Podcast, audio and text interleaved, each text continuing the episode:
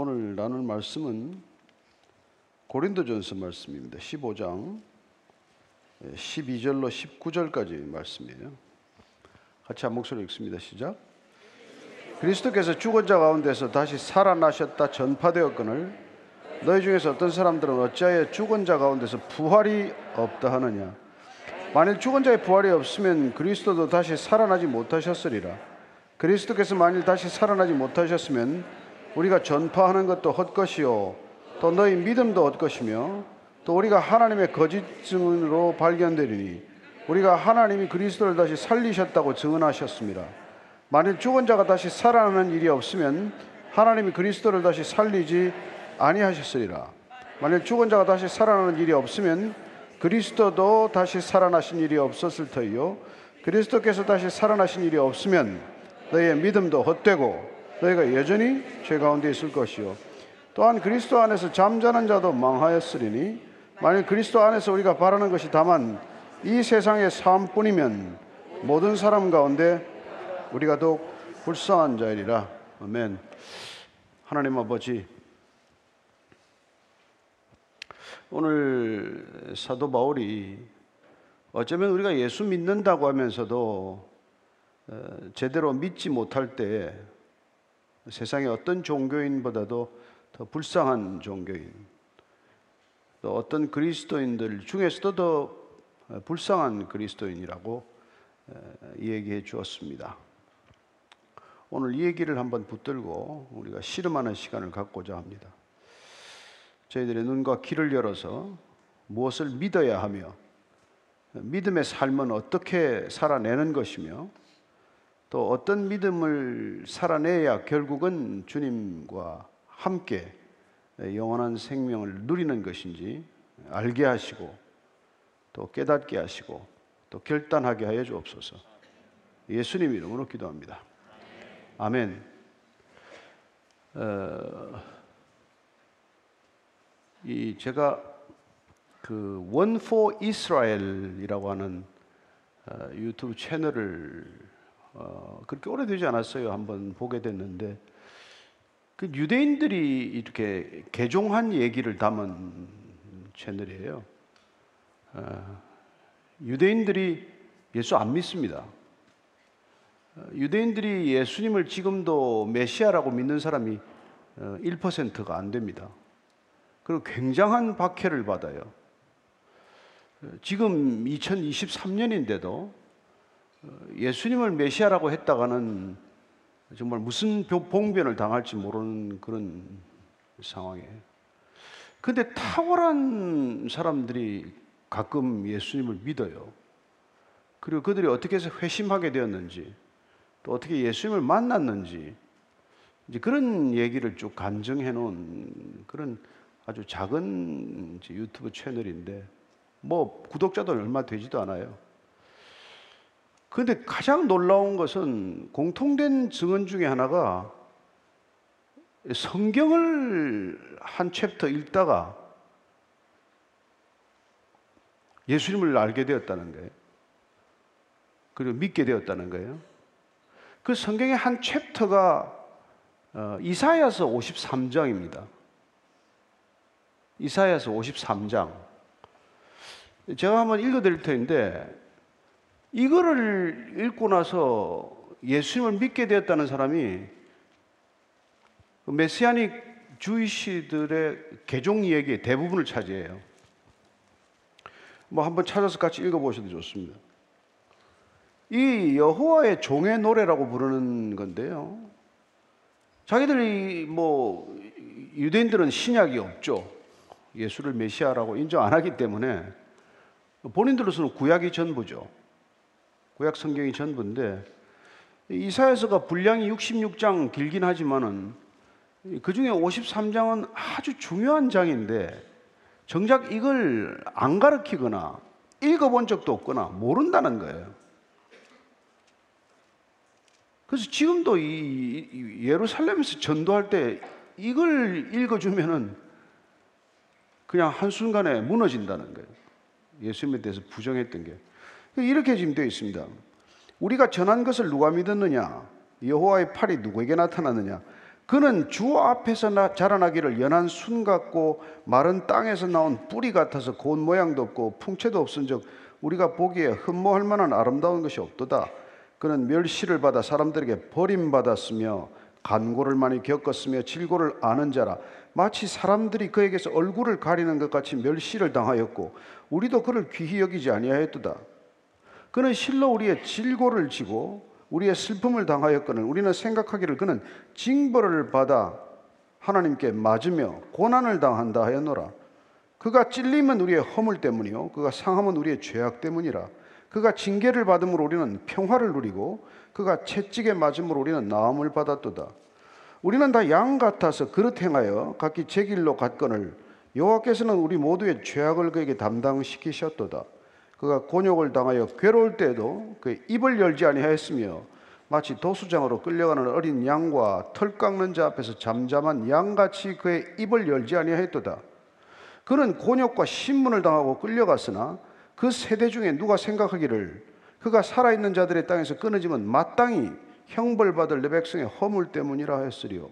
그는 강포를 행하지 아니하였고 그의 입에 거짓이 없었으나 그의 무덤이 악인들과 함께 있었으며 그가 죽은 후에 부자와 함께 있었도다. 여호와께서 그에게 성, 상함을 받게 하시기를 원하사 질고를 당하게 하셨은즉 그의 영혼을 속건 제물로 드리게 이르면 그가 시를 보게 되며 그의 날은 길 것이요 또 그의 손으로 여호와께서 기뻐하시는 뜻을 성취하리로다. 그가 자기 영혼에 수고한 것을 보고 만족하게 여길 것이라. 나의 의로운 종이 자기 지식으로 많은 사람을 의롭게 하며 또 그들의 죄악을 친히 담당하리로다. 그러므로 내가 그에게 존귀한 자와 함께 몫을 받게 하며 강한 자와 함께 탈취한 것을 나누게 하리니 이는 그가 자기 영혼을 버려 사망에 이르게 하며 범죄자 중 하나로 헤아림을 받았음이니라. 그러나 그가 많은 사람의 죄를 담당하며 범죄자를 위하여 기도하였느니라.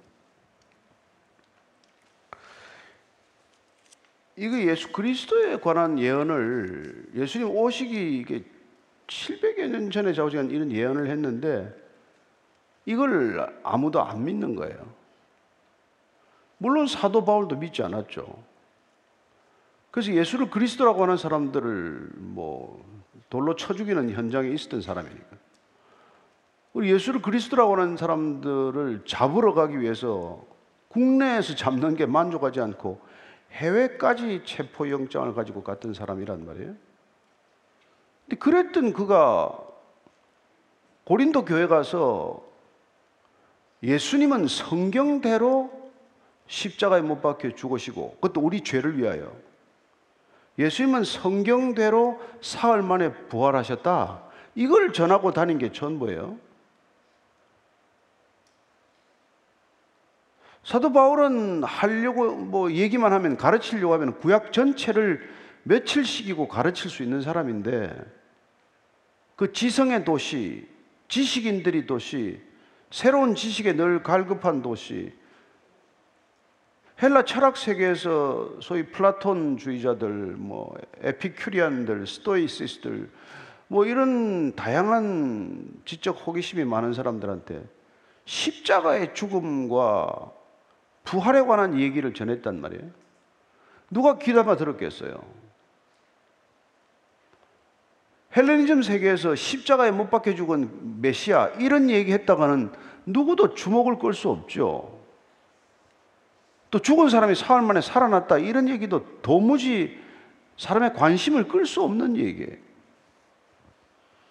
근데 본인 자신이 이 이사야 예언이 다 해석이 되었고 아, 예수님은 성경에서 예언한 대로 오셨고 예언한 대로 죽으셨고 예언한 대로 다시 살아나셨고 그래서 그분은 인격적으로 조금 더 거짓이 없다.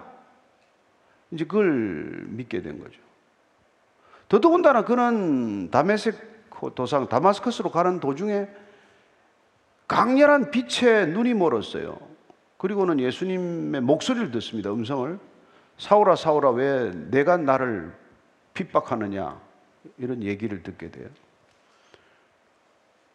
그래서 그 일이 있고 나서 사흘 동안 다 눈이 멀어가지고 담에색 들어가서 에, 아나니아라는 사람 집에 가서 안수 기도를 받고 눈을 뜨게 되긴 하지만 그런 소위 담에색 도상에서 부활하신 주님을 직접 만나버렸단 말이에요. 그래서 사도 바울의 사건, 믿음 사건은 예수 그리스도를 직접 만나는 만남에서 비롯된 거예요. 음성을 직접 들으면서 비롯되었어요. 그러니 저와 여러분들도 나도 한번 예수님 그렇게 만나보면 내가 왜 안 믿겠습니까? 한번 나타나 보시죠. 그러다가 만난 분들 들어 있습니다.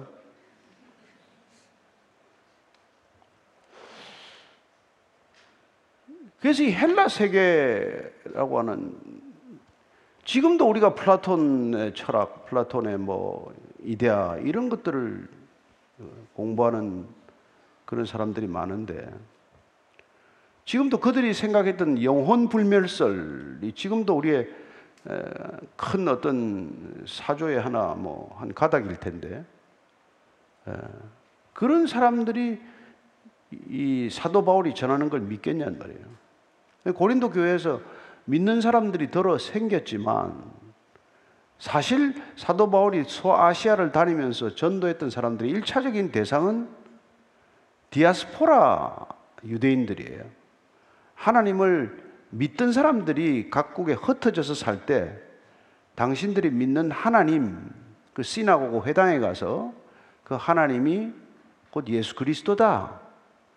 이 얘기가 클릭이 되면 이 디아스포라 가운데서 예수님을 믿는 그리스도인들이 되는 것이고 안 믿으면 소동을 일으켜서 사도 바울을 내쫓아 버리거나 이제 고소를 하거나 이렇게 박해를 하거나 그런 일이 일어났던 것이죠.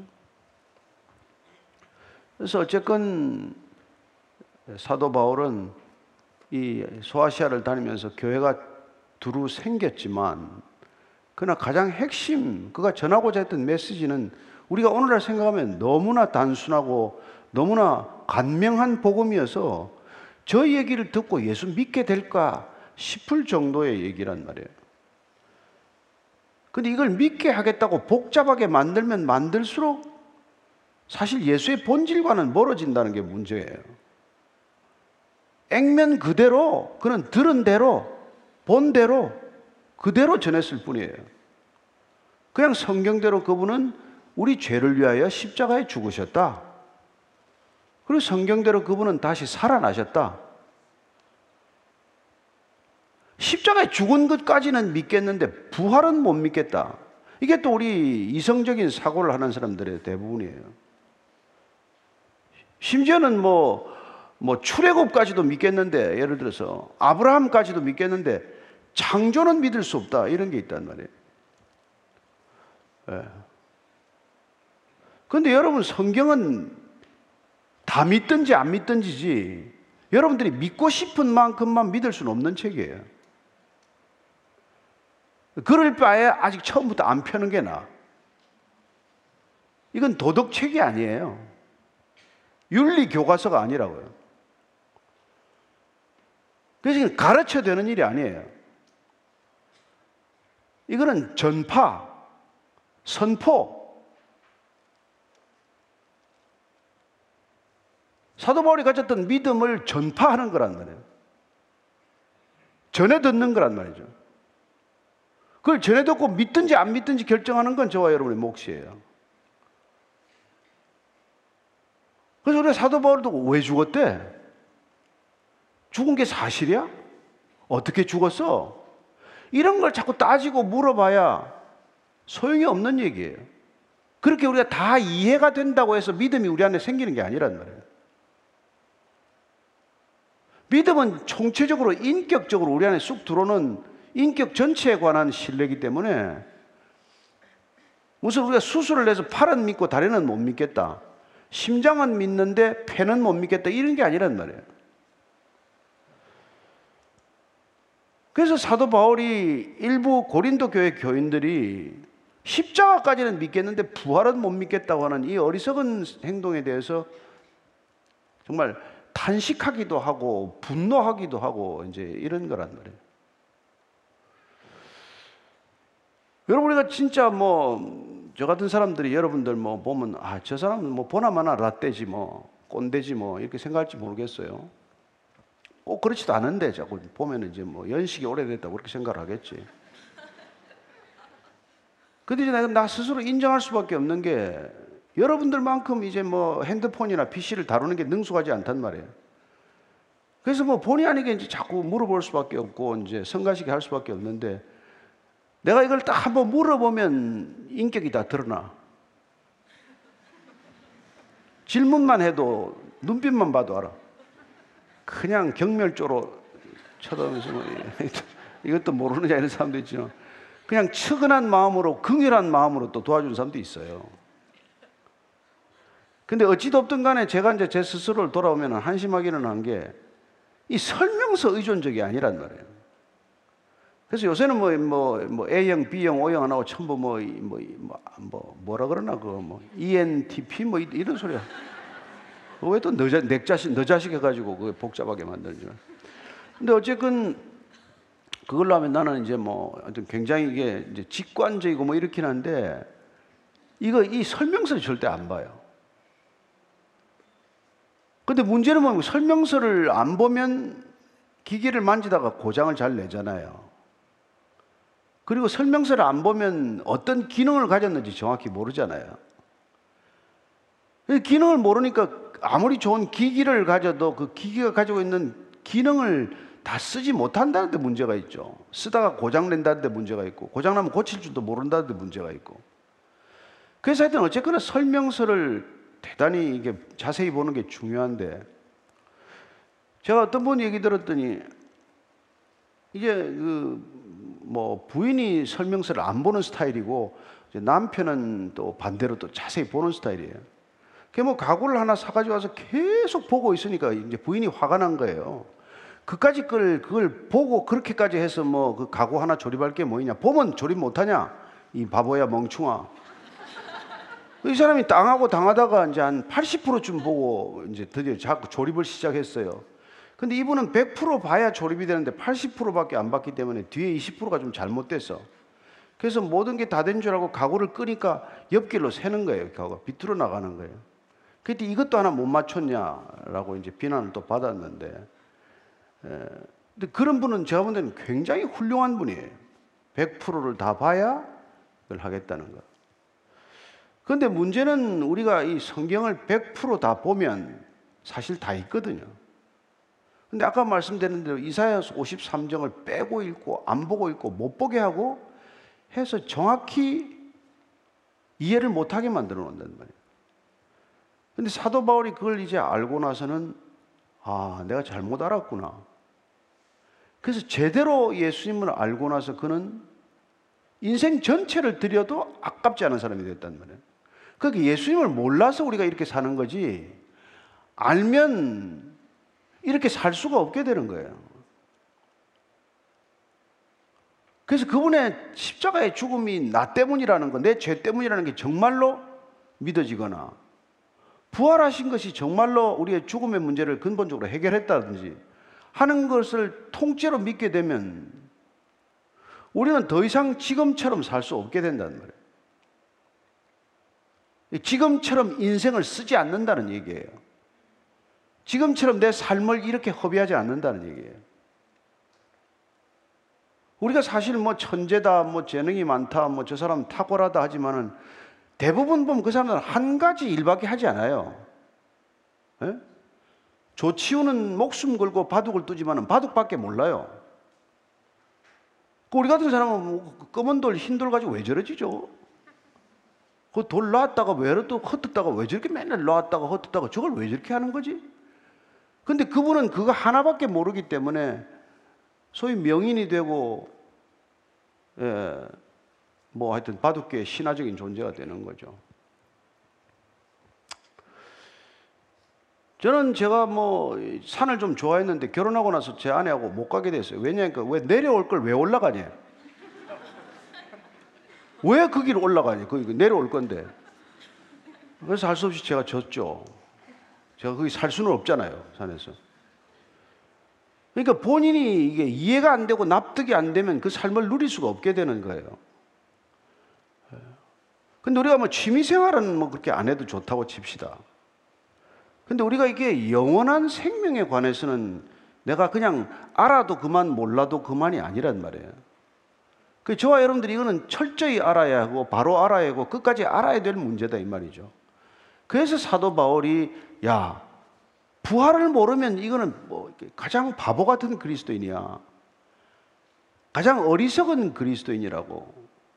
십자가까지만 알고 부활을 정작 믿지 않으면은 너는 설명서를 읽다가 반쯤 읽다가 만 것이고 너는 그리스도인 흉내만 내고 사는 것이지 진짜 그리스도인이 될 수가 없어. 그 얘기를 하는 거란 말이에요.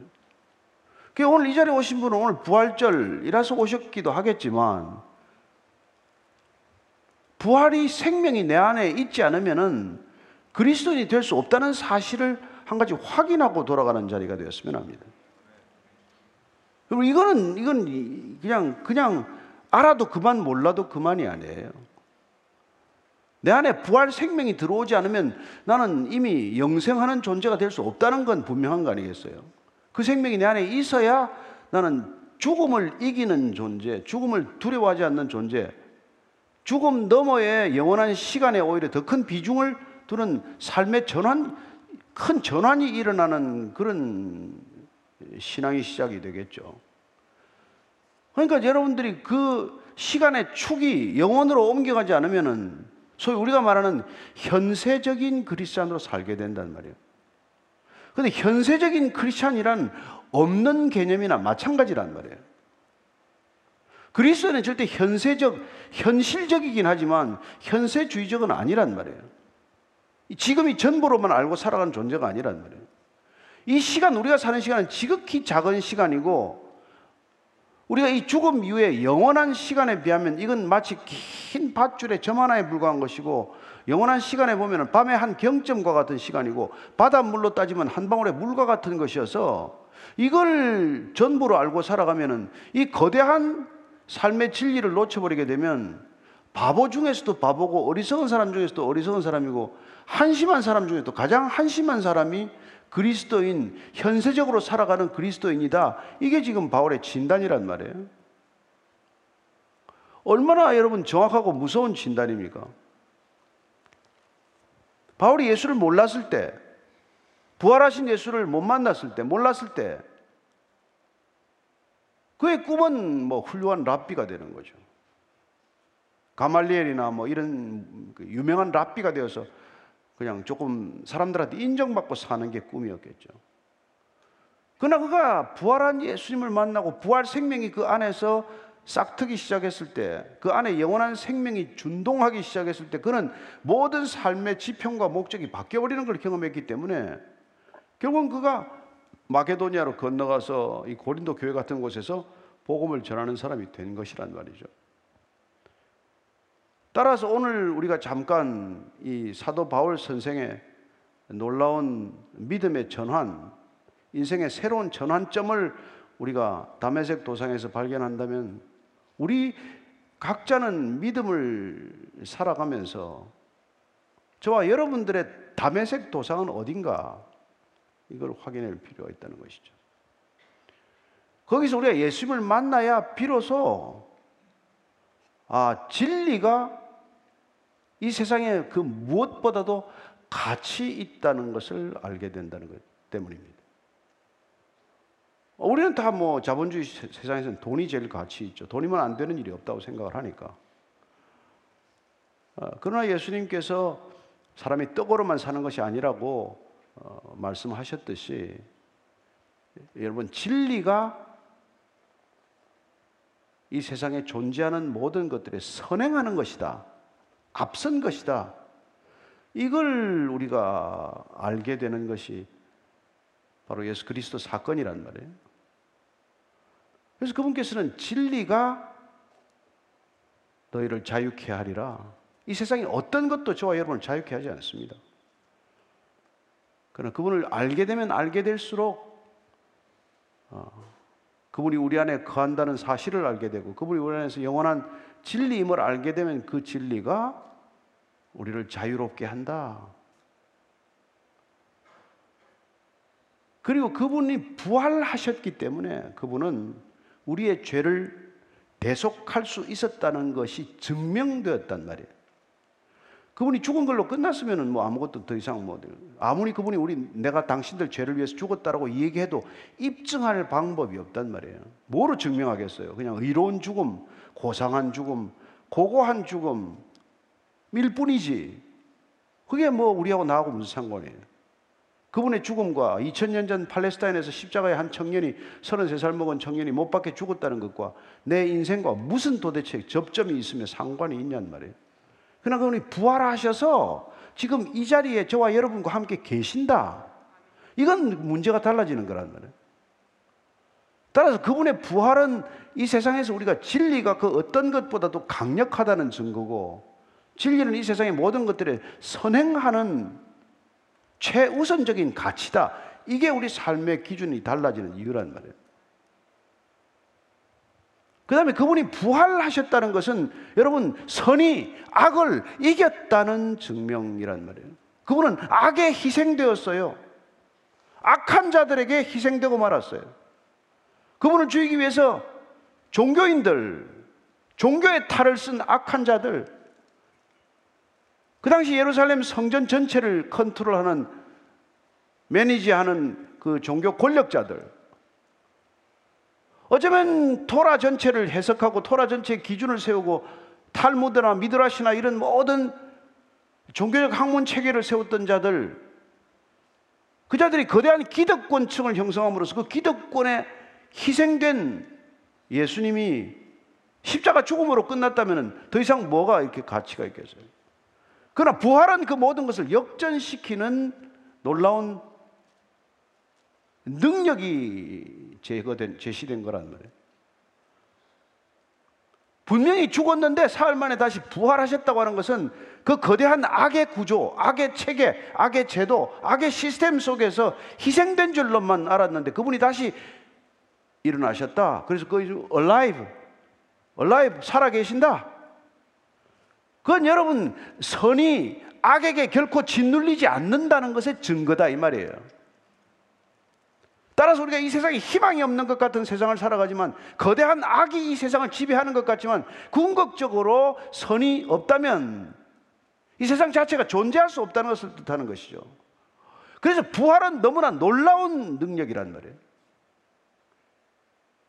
없다면 도덕이고 윤리고 이런 건 정의고 이런 아무 의미가 없어요. 무슨 정의가 필요합니까?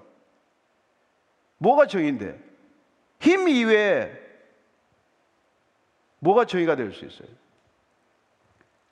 그러나 로마 권력과 종교 권력과 세상 권력과 그 모든 권력이 합당하여 당을 짓고 무리 지어서 예수님을 죽였지만 그러나 그분이 다시 부활하셨다고 하는 것은 그 거대한 악의 전체적인 능력보다도 그분의 능력이 크다. 하나님의 능력이 크다.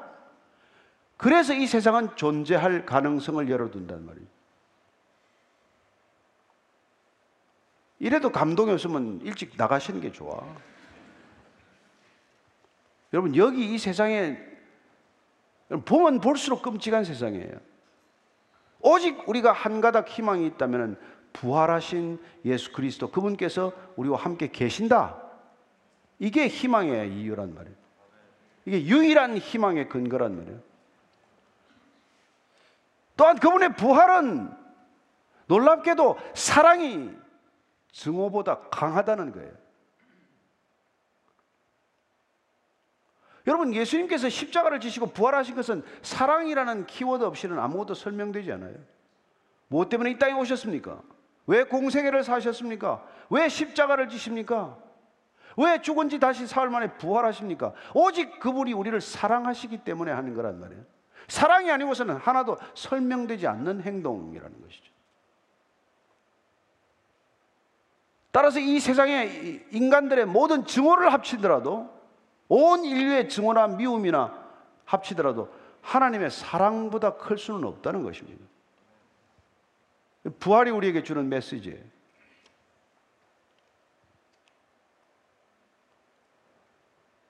궁극적으로 그분의 부활은 생명이 죽음을 이긴다는 것입니다. 얼마나 많은 사람이 죽어갑니까? 저는 목회를 시작하고 나서 지금 장례 치른 것만 해도 뭐, 뭐 수백 회일 거예요. 늘 죽어 있는 사람들 마지막 염습하는 것도 때로 봅니다. 엊그제까지 그렇게 뭐 활달하게 살던 분들이 싸늘한 시신이 되어서 얼굴이건 손이건 만지면 차디찬 돌덩어리처럼 변한 그 시신 조금 있다가 화로에 들어가면 그는 한좀 재로 변할 그 시신 우리 주변에는 죽음의 현상들이 널려 있어요. 모든 것들이 죽어가는 현상들 속에 있을 뿐입니다. 여러분들이 아무리 꾸미고 아무리 새롭게 하고 아무리 무슨 새 옷을 입고 무슨 짓을 하더라도 우리는 죽음 현상 속에 갇혀 있는 사람들이에요. 그러나 그 모든 죽음의 현상, 죽음의 덫, 죽음의 수렁과도 같은 이 세상에도 불구하고 마치 결코 그 죽음에서 죽음이 어쩔 수 없는 생명이 있다는 것. 그게 부활의 메시지죠.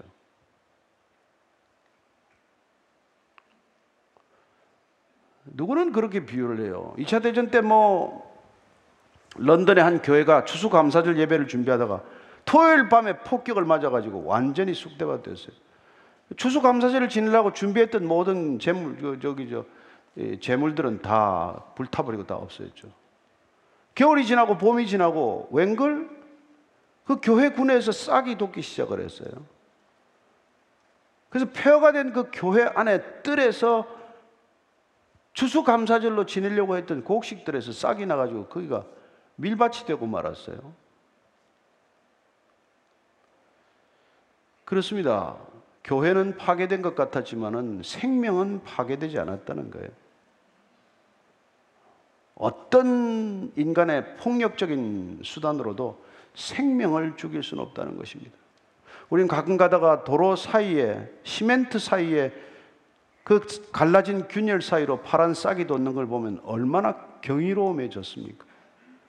높은 바위 바위 틈새에 자라는 작은 나무들을 보면 얼마나 충격적입니까? 어떤 것도 생명을 죽일 수는 없다는 거예요. 그렇습니다. 우리가 부활절을 맞아서 부활은 이 부활 생명은 인간의 어떤 죽음의 획책으로도 결코 빼앗을 수 없는 것이다. 하는 것이죠. 저는 그 점에서 저와 여러분들이 다시 한번 이 부활의 의미를 깊이 새기는 주간이 되기를 바랍니다. 따라 사도 바울이 그런 부활 생명을 그 안에 잉태하면서 그는 더 이상 자기 자신의 목숨에 연연하지 않아요. 사도행전 20장 24절 한 절을 읽겠습니다. 시작. 내가 달려갈 길과 주 예수께 받은 사명 곧 하나님의 은혜의 복음을 증언하는 일을 마치려 하면은 나의 생명조차 조금도 귀한 것으로 여기지 않노하니라. 여러분 자기 목숨보다 귀한 게 어디 있어요? 근데 목숨보다도 더 귀한 걸 발견한 사람은 나의 목숨조차도 귀하게 여기지 않겠다는 거예요. 여러분 이게 그리스도인입니다. 내 목숨을 귀하게 여기지 않겠다. 그보다 더 큰 가치를 발견했기 때문에 더 큰 영원한 생명이 우리 안에 잉태되었기 때문에 그래서 그 생명을 약속하기 위해서 예수님께서는 내가 나를 따라오려거든 날마다 자기를 부인하고 자기 십자가를 지고 나를 쫓을 것이라. 그리고 내 목숨을 나를 위하여 잃으면 내가 도로 찾으리라고 말씀하십니다. 잃는 생명은 무엇이고 도로 찾는 생명은 무엇입니까? 잃는 생명은 옛 목숨이요. 우리가 찾는 것은 새 생명이에요. 새 생명, 새 생명. 우리는 죽었다가 소생하는 것이 아닙니다. 우리는 죽었다가 새롭게 창조될 뿐이에요. 그래서 창조를 믿지 않는 사람에게는 새 생명이 창조될 수 없는 것입니다.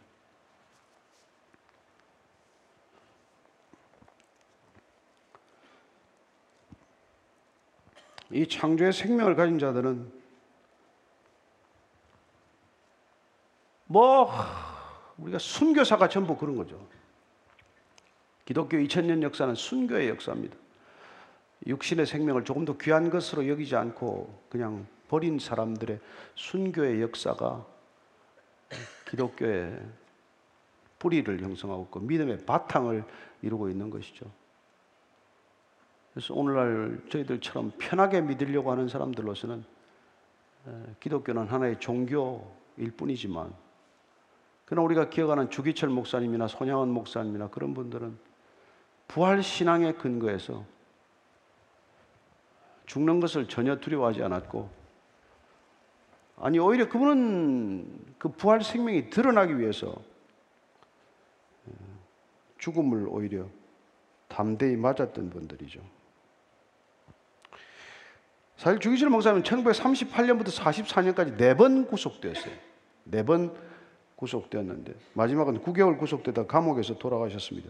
중간에 한 번 나오셔서 이런 기도 제목을 나누었어요. 다섯 가지 기도 제목을 나눴는데 뭐 익히들 알아 아는 분도 많이 계시겠지만 우리 기도하고 얼마나 다른지 한번 보십시오. 부활 생명을 가진 사람의 기도, 부활 신앙이 투철한 분의 기도. 예. 첫째 죽음의 권세를 이기게 하여 주옵소서. 감옥에 늘 들락날락 하니까 장기간의 고난을 이기게 하여 주옵소서. 노모와 처자를 주님께 부탁드립니다. 의에 살고 의에 죽도록 해 주십시오. 내 영혼을 주님께 부탁드립니다.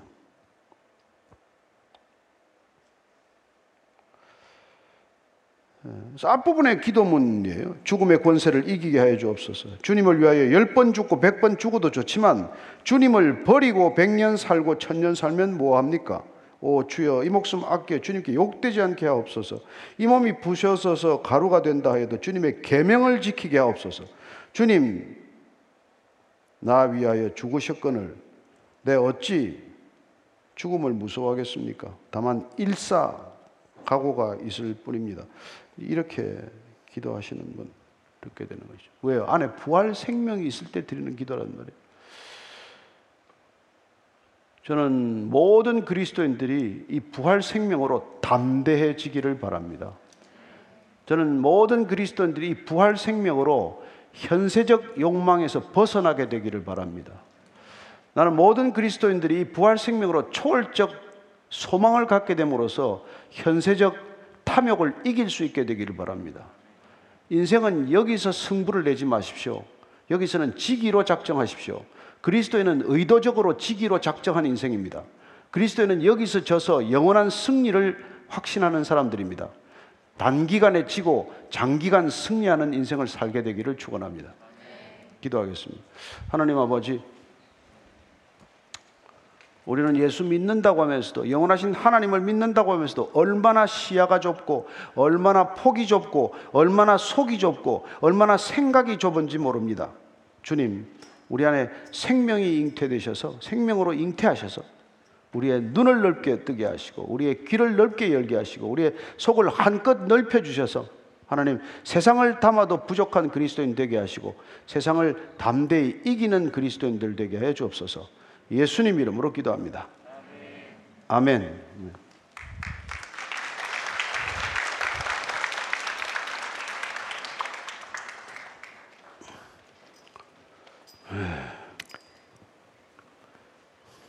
목사님 해피스터. 네? 해피스트. 아, 오늘 뭐, 의복에 신경 좀 썼네요.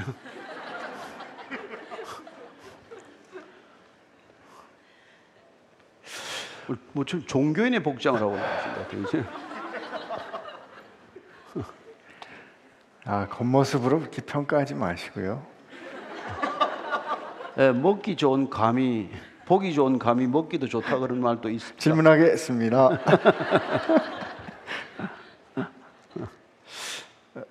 오늘 목사님 이제 말씀 중에 말씀 중에 어, 이분은 이미 답을 얻으셨을 거라 생각합니다. 그냥 제가 그 어떤 질문을 어, 했는지 그리고 왜 말씀 중에 답을 미리 주신 건지 제가 질문을 나중에 읽어드리는 거로 어, 한번 확인해 보겠습니다.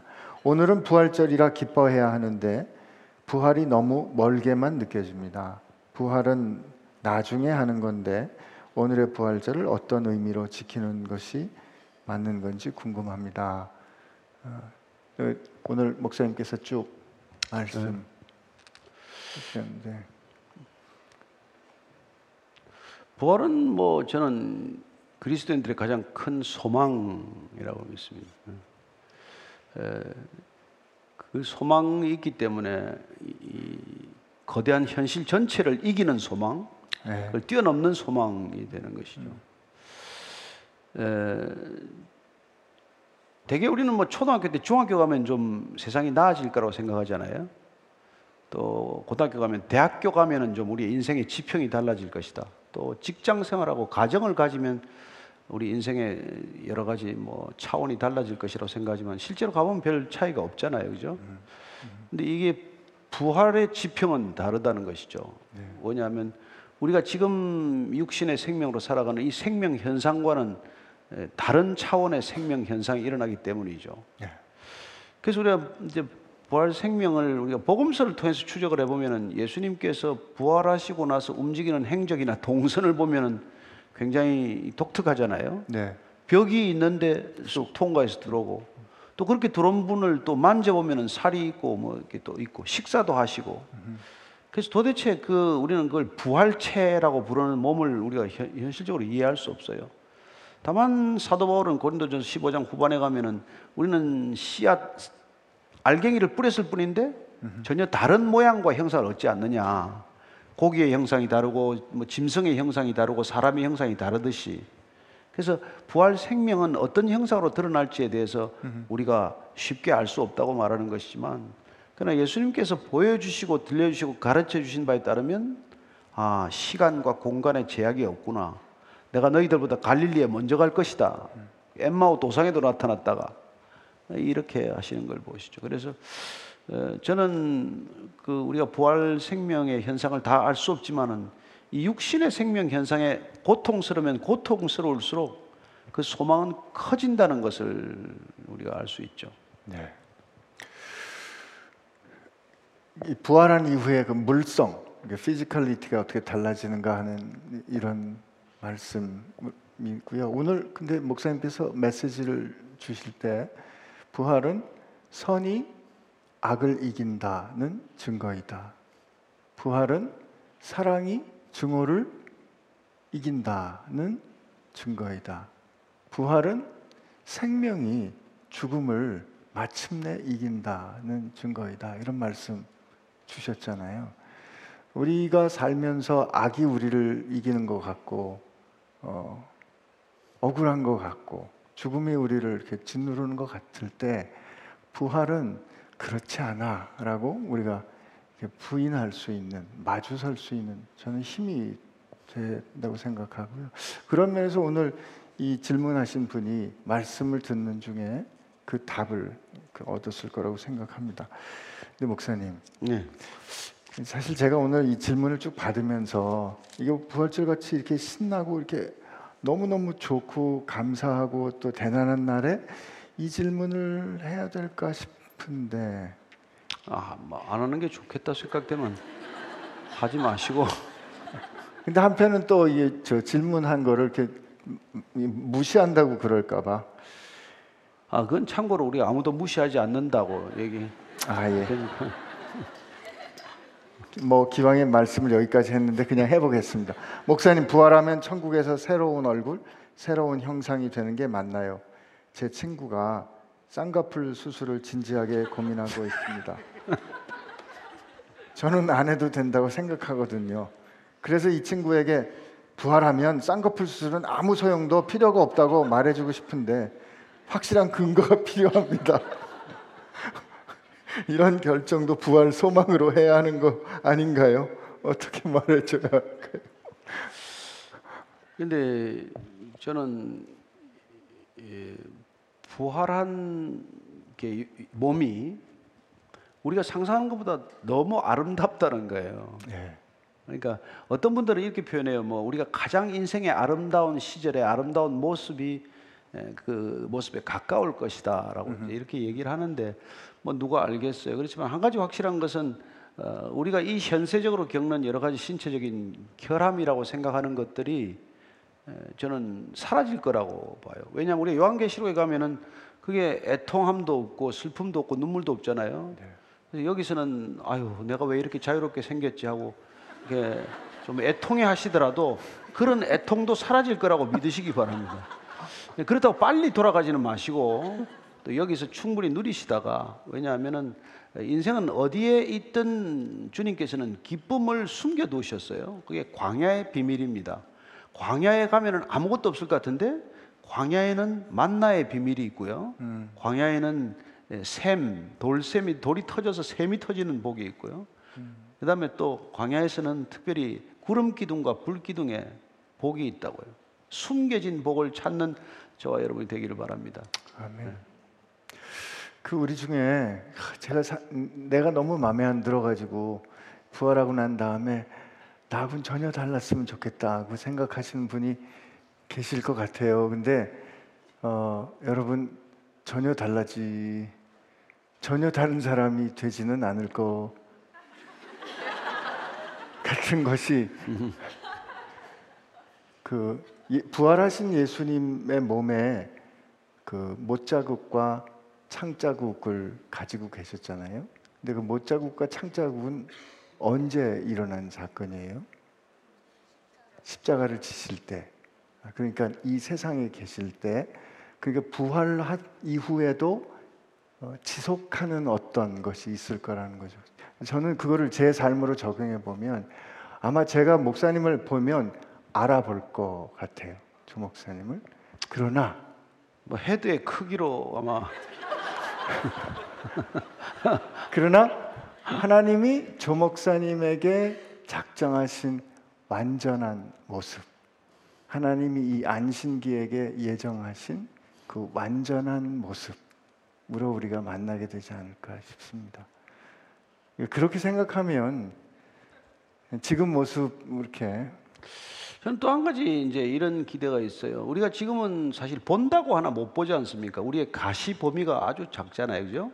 가청 범위도 좁지만 우리 지구가 얼마나 큰 소리를 내면 돌아가는지 아무도 못 네. 듣잖아요. 네. 들으면 고막이 다 터졌을 텐데. 근데 그 마찬가지로 저는 우리가 지금 보는 이 시신의 시각이나 시 관점이나 이, 이게 저는 달라질 거라고 믿어요. 지금 우리가 보면 아, 왜저 사람 저렇게 생겼지라고 생각하는 생각이 없어질 거라고 저는 믿습니다. 그냥 모두가 아름답게 보일 거라고 믿어요. 지금은 우리가 죄인이기 때문에 자기 보는 기준이 너무 이게 이상하잖아요. 자기 기호껏 보는 말이에요. 이 사람 마음에 들어, 이 사람 마음에 안 들어. 근데 그게 없어지 보십시오, 여러분. 그러니까 우리가 나중에 뭐 이사에서 보면 뭐, 뭐 뱀 굴에 손을 넣어도 뱀이 물지도 않고 말이죠. 그러니까 우리가 관계 맺는 방식이 바뀌면은 전혀 여러분 이런 게 문제가 안 된단 말이에요. 그러니까 우리가 남의 자녀 같으면 그게 다 눈에 거슬리지만 내 자녀가 되는 순간 하나도 그게 이게 이상하지 않잖아요. 뭐 애가 좀뭐 못났건 애가 뭐 대소변을 못 가리건 그게 무슨 상관이에요. 그러니까 여러분들이 우리가 죄인들이 맺는 관계 방식- 방식이 아니라 우리가 하나님 나라의 관계 맺는 방식으로 바뀌게 되면 모든 보는 관점이 달라지기 때문에 우리가 지금 보고 뭐 이게 이쁘다 안 이쁘다 못생겼다 잘생겼다 이런 거 아무 저는 이게 없어질 거라고 믿어요. 아멘입니다. 네. 네. 그래야 또 이 사람 보지 안 그러면은 가서 뭐좀좀 쉬었다 보자 이럴 수 있는 거 아니에요, 그죠? 그러니까 진짜 다행이에요. 왜냐면 지금은 거울을 보는 것 같이 힘이 하나 그때는 다 한다 그랬는데 예, 그때는 이 섭섭한 마음도 다 없어졌죠. 아니 사실 섭섭하고 마음은 목사님이 더 많으셨을 거예요. 보통 아랫 사람들이 속색이지 뭐 그렇죠? 어, 답안 하시네. 질문하겠습니다. 신앙의 수준은 자기의 노력에 따라 달라지나요? 어느 곳에서는 은혜에 맡기라고 하는데 다른 곳에서는 더 열심을 내라고 합니다. 경쟁하듯 무조건 성경 많이 읽고 기도를 많이 하는 것이 정말 중요할까요? 아니면 기쁜 마음을 따라서 신앙생활 하는 것만으로도 안 되는 걸까요?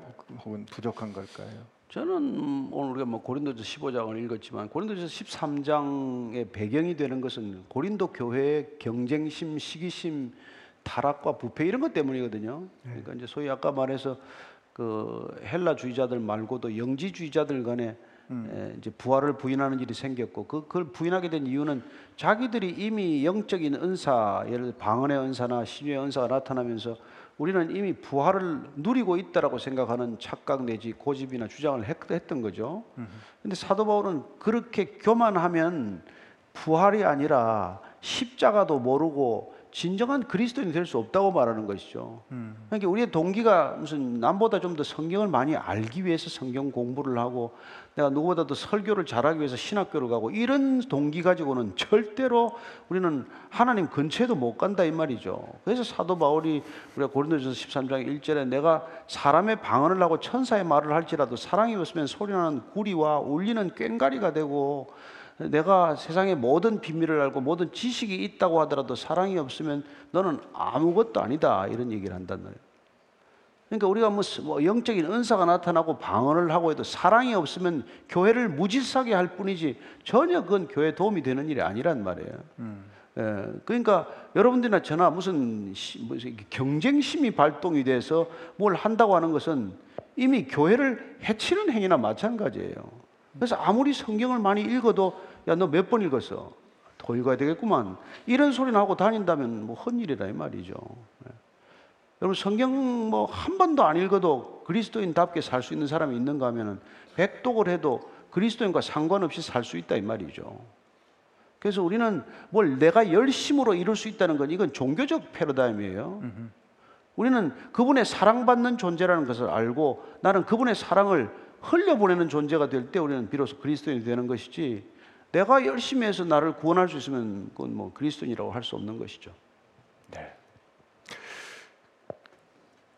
저는 그 우리가 이 주님을 따르는 거고 주님을 사랑하는 관계라고 생각하면 어떤 열심을 하는 행위가 그분으로부터 뭔가를 얻어내기 위한 행위라면 우리가 그 행위를 받는 입장에 선다고 할 때 과연 그 행위가 어, 사랑스럽고 혹은 기쁠까 질문하게 됩니다.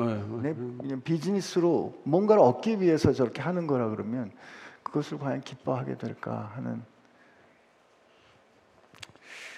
예. 다음 질문으로 남자친구가 술집과 클럽에 중독이 되었는데요. 주님의 마음으로 방황 중인 남자, 남자친구가 고쳐질 때까지 기도와 인내를 해야 할까요? 아니면 그냥 재밌게 놀라라 라고 헤어져야 할까요? 그건 나한테 물어볼 일이 아니고.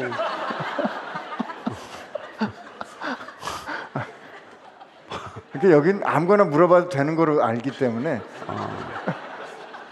아니 뭐 그러면 뭐 제가 반문할 수밖에 없는데 그 뭐그 재미나게 놀아라고 보낼 만큼 정도밖에 안 예, 되는군요. 정도인지 아니면 예, 끝까지 내가 이분을 한번 복음을 전하고 그리스도의 제자로 한번 인도하고 싶다는 그런 열정과 사랑이 있는지에 대해서 스스로 자문할 필요가 있는 것이죠. 음, 그래서 어떻게 보면 그렇게 뭐 어, 방탕한 사람은 방탕한 사람의 문제가 아니라 그 사람을 바라보는 내 문제가 되는 것이죠. 음.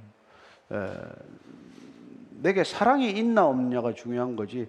사랑이 없으면 나는 그건 뭐 헤어져야 된다고 생각을 해요. 네. 사랑 없이 도덕적 윤리적 책임을 가지고 할 때는 오래 가지도 못하지만은 나중에 뜻대로 안 되면 섭섭하기만 하고 돌아와도 이게 내가 쏟았던 에너지가 너무 크기 때문에 하나도 사랑스럽거나 만족스럽지 않아요.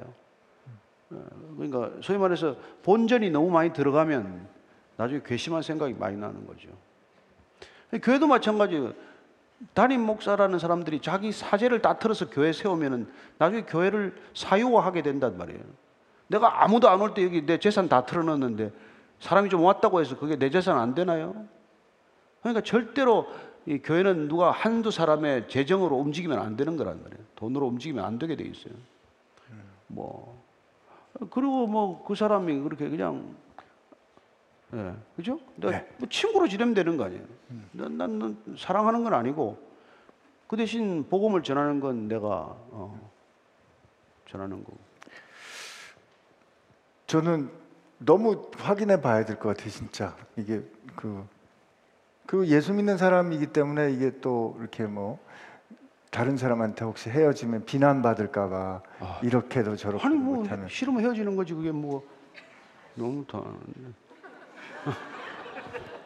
아니 억지로 좋은 채할 필요도 없다 이 말이죠. 아 이건 감정이니까 네. 사랑하는 감정인데 이게 이제 언약적 관계로 들어가면 다르죠. 이제 결혼을 했는데 그렇죠. 기분이 나쁘다. 이거는 관계가 다르단 말이에요. 그러나 지금은 교제 단계니까 아니 감정에 뭐 내가 조금 충실하다고 해서 하나님이 넌 왜 좋아하다가 또 싫어하니? 그러지 않 그럴 리가 없죠. 어. 목사님 그렇게 명확하게 답을 해주시니까 이런 질문이 오는 거예요. 그래서 그래서 대답하지 말라는 거예요. 뭐. 아니 감사하다고요. 아 제가 한 주 동안 교인이 된 지 3년이 되었고 그 사이에 세례도 받고 목사님 말씀대로 성경 통독, 기도, 변증론 공부도 나름 열심히 했습니다. 그런데요 절대적인 믿음이 생기지 않고 항상 의심이 듭니다. 하나님을 어, 알지도 못하고 만나지도 못한 것 같습니다. 어떻게 믿음이 생기는 것일까요? 저는 뭐, 뭐, 어쩌면 니고데모처럼 저렇게 평생 갈 수도 있겠죠. 그래서 예수님께서 보면은 넌 물과 성령으로 거듭나야 되겠구나. 이제 이런 걸 얘기하는 것이죠. 그래서 이제 이때 이제 우리는 기도가 되게 성령을 확인하는 기도로 들어가야 되는 것이고 또 말씀을 계속해서 읽는 것도 성령 세례를 받기 위한 거죠. 예. 저는 성경을 읽다가 성령 세례를 받았으면 좋겠고 뭐 구제 사역 하다가 받는 사람도 있고 무슨 뭐 별의별 채널이 있을 수 있지만 가장 든든하고 확실한 게 성경을 쭉 읽다가 그 말씀이 내 안에 들어와서 그 말씀이 생이, 생명이 되고 영이 되는 것을 경험하는 것 그게 가장 건전하다고 보지만 그래서 사실 YM 사역 같은 것도 성령 사역이지만은 꼭 말씀 사역으로 넣는 말씀을 꼭 주고 말씀으로 이제 이렇게 하는 것. 그래서 저는 이제 이런 분들이 이제 나 신앙이 좀 이제 뜨거워져야 된다고 할 때는 저는 어떤 경우에는 이제 사실은 그이 주기도문을 하루 종일 좀 기도해 보라. 뭐 그렇게도 권하기도 하고. 네.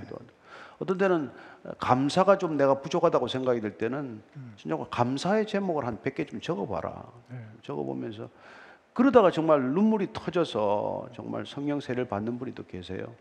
또 어떤 때는 그 이런 분들은 뭐또 있는데 밤에 이제 어둡 때 깜깜할 때 벽에 기대 가지고 내가 십자가에 이렇게, 이렇게 묶였다 한번 못 박혔다고 생각을 해봐라. 그래서 이제 뭐, 뭐 이게 관상 기도로 넘어가면 좀 이상한 게 또 이게 또 시비가 되는 거고.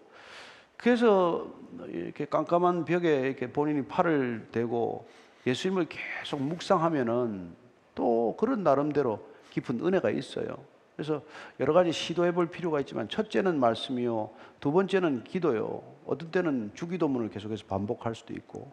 그다음 세 번째는 그런 이제, 이제 일종의 에, 관상적 기도가 도움이 된다는 것이죠. 네. 그게 이제 영성에 있어서는 시비가 있기 때문에 섣불리 권할 수 있는 일은 아니지만 그러나 우리가 에,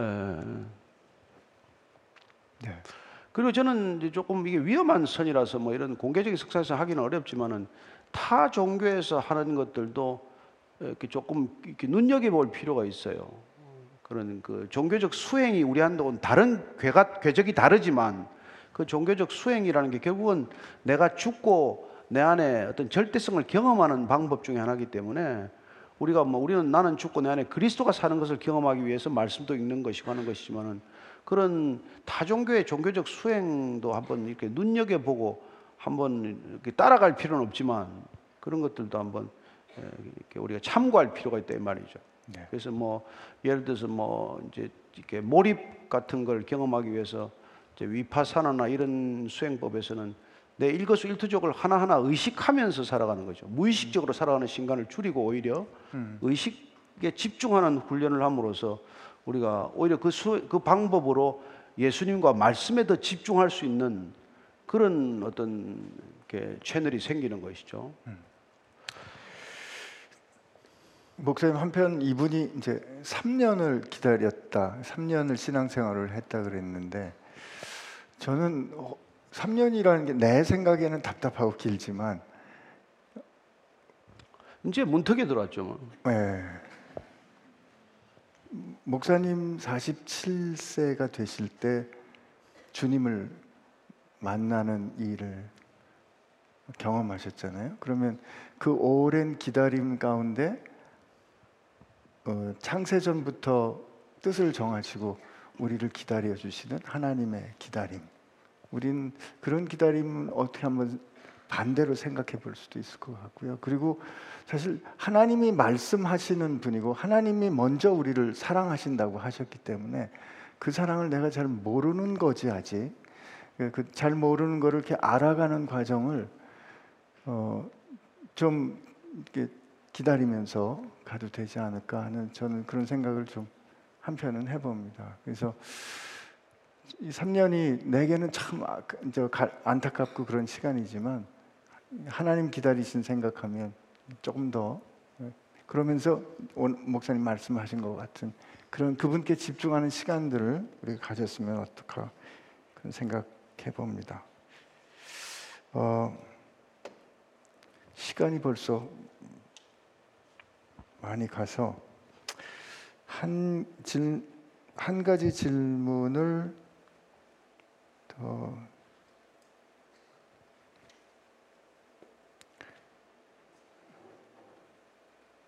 예, 그 마지막 질문이 조금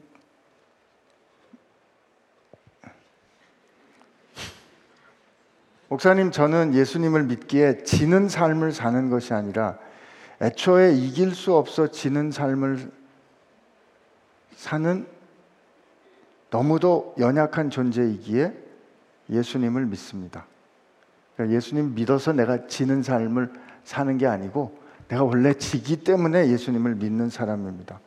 정말 예수님을 잘 믿고 싶은데 저의 믿음은 그저 이 세상의 삶이 남들과 비교했을 때 별거 아니기 때문에 어, 성경에서 말하는 제2의 삶, 하나님 나라를 꿈꾸는 것 같습니다. 이런 신앙을 어, 어찌해야 할까요? 우리가 자문 말씀이라는 게 이런 걸 보면은 이렇게 성을 지키는 것보다 자기를 또 이기는 걸 사실 더 큰 승리로 보잖아요. 네, 그래서 우리가 뭐 세상에 치더라도 자기에게 이기는 게 진정한 승리라는 걸 아는 사람이란 말이죠.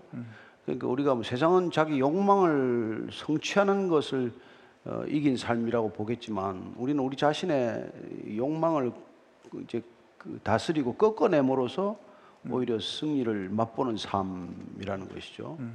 예, 그래서 어, 제가 아까 우리는 이 세상에 지러가는 삶이라고 말했는데 세상적 기준으로 보면 지는 것 같죠, 항상. 그러나 어, 저는 하나님이 궁극적으로 우리가 지고자 하는 그러니까 아니 경쟁적 삶의 구조 속에 들어가서 우리가 세상적 방법으로 이기고자 하는 삶에서 벗어날 때 하나님께서는 하나님의 그 그분의 영광을 위해서 우리의 삶이 수치를 겪지 않도록 하는 진정한 승리를 맛보게 하신다고 믿는 사람이에요. 근데 세상적 표현으로 하자면 그게 세상 사람들이 볼 때는 저, 저, 아, 왜 저렇게 맨날 지고 사나 그렇게 얘기를 하겠죠. 그런데 에, 저는 우리가 그렇게 세상 사람들하고 치열하게 싸우고 그렇게 이기려고 하지 않아도 어, 우리가 하나님께서 우리에게 에, 주신 달란트를 그냥 우리 스스로 꽃피우겠다는 소박한 꿈을 가지고 살아도 얼마든지 하나님께서 그 우리의 삶을 통해서 영광을 받으시는 분이다. 이런 거를 믿는 거죠. 그래서 어, 뭐 지려고 내가 작심하고 뭐 맨날 지십시오 이렇게 얘기를 안 하더라도 어, 이길 능력이 없어 저는 매일 지는 사람입니다. 그래서 나는 오히려 예수님이 필요합니다. 이렇게 금방 예. 말한 것 같은데 에, 저는 그렇게 자기 자신을 보지 말고 저서가 아니라 내게 주신 은혜가 커서 그런 것들에부터 어떻게 보면 비교적 자유로운 거죠. 그 기준으로부터. 예.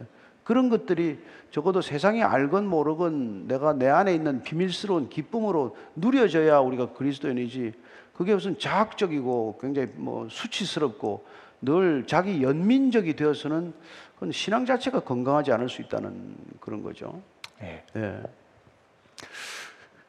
전 이렇게 이 말씀 이렇게 듣고 또 목사님 말씀 들으면서 갑자기 룻 생각이 났어요.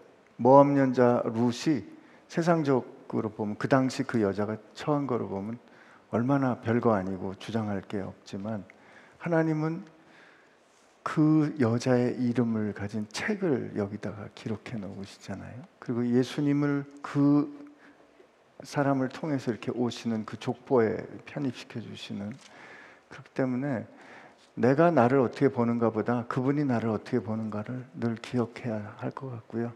부활할 절은 그분이 나를 생명을 주어도 아깝지 않다라고 여기셨기에 그 사건을 기억하는 그런 주일이라는 것을 이분이 기억했으면 좋겠습니다. 감사합니다. 네. 기도하겠습니다.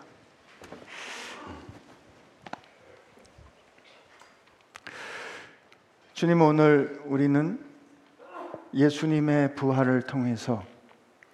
음, 세상은 그렇게 선 가지고 살 수 없다고 말하고 우리 인생의 경험이 그래 그 말이 그 판단이 옳다고 말해 주지만 예수님의 부활은 마침내 선으로 악을 이긴다 말씀해 주셨고 사랑으로 세상 살기 어렵다고 말하지만 마침내 사랑이 물이 바다를 덮음 같이 미움을 이기는 것이라는 것을 부활을 통하여 확증해 주셨고 그리고 우리를 마침내 사로잡는 것 같은 죽음 그 죽음을 주께서 생명으로 이기셨음을 보이는 것이 부활임을 오늘 들었습니다. 그 모든 이 진리에 우리가 믿고 따라야 할 일의 증거와 확증을 우리에게 허락하여 주셨사오니 주님 세상 사는 동안에 우리가 산 소망 되신 예수의 부활을 품고 사는 사람들 되게 하여 주옵소서. 아니 우리가 품는 것이 아니라 주님께서 우리를 그렇게 젖붙여 주셨사오니 주님의 몸에 우리를 완전히 하나로 삼아 주셨사오니 베풀어 주신 은혜 믿음으로 누리는 지혜로운 사람들 되게 하여 주옵소서. 설명하려는 것이 아니라 선포하게 하여 주옵시고 예수의 십자가를 내가 설득하려는 것이 아니라 하나님의 나라는 말에 있지 않고 능력에 있다고 하셨사오니 주님 우리 부족하여도 우리 삶을 통하여 우리 말과 우리 결정과 우리 행동 가운데 주의 십자가와 주의 부활의 능력이 드러나게 하여 주옵소서.